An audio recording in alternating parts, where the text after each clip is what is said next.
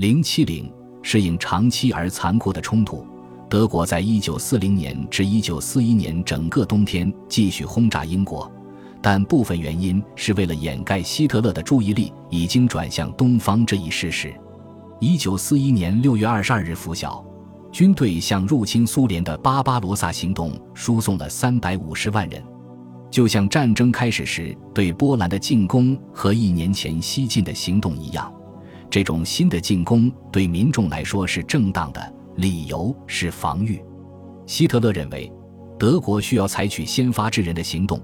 以避免英国人和苏联人的包围，他们正努力合作以摧毁德意志帝国。虽然人们可能没有料到对苏战争会这么快开始，但他们基本上很快就适应了。但也有人对长期战争的人力成本表示担忧，并对苏联军队可能如何对待俘虏发出质疑。对囚犯待遇的不安源于长期以来的信念，即俄罗斯是一个兽性的亚洲人部落之地。早在第一次世界大战中，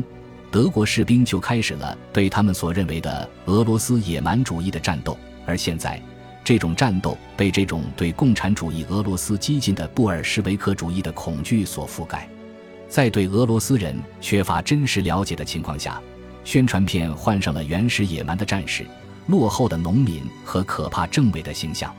一些士兵轻松前进，深入苏联领土，而另一些士兵奋力挺进。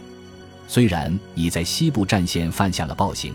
战争后期那里的暴力升级，但东部战线的战斗从一开始就规模更大，更加残酷。士兵们试图保护家人不受有关最严重暴行消息的影响，但偶尔他们信中包含的信息肯定会给读到的人留下印记。一九四一年八月七日，布莱梅店主兼预备役警察赫尔曼·吉申从拉脱维亚某地写信给妻子，他告诉他前一天晚上从这个地方带走的一百五十个犹太人被射杀，男人、女人和孩子倒下一片，犹太人正在被彻底消灭，请不要想他这是迫不得已的，别把这事告诉二，以后再说吧。有些人像吉申忍不住分享他们所看到的，偶尔信件也会躲过邮政审查。这些细节仅仅是暴力的暗示，暴力不光是针对犹太人的，还针对当地村民。例如，整个农业社区被烧成平地，以报复被认定的游击队活动。同样令人不安的是，国内有传言称德国医院的精神病患者和残疾患者正被有计划的屠杀。一些德国人赞成这些针对他们认为的生物学上不适合的人的措施，但也有一些人感到震惊，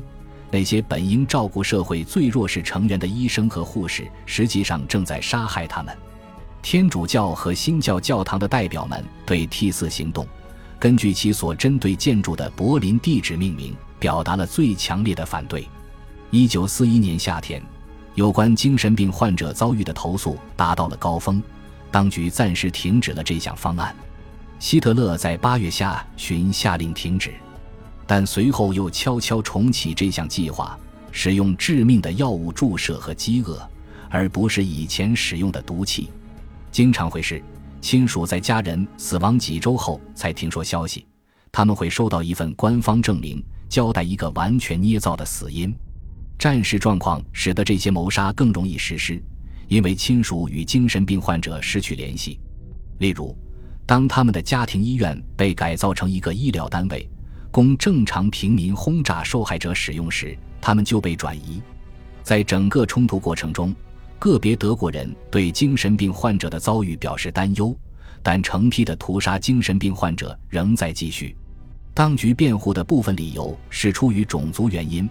部分理由是不能工作的人正在从其他人身上夺走宝贵的资源。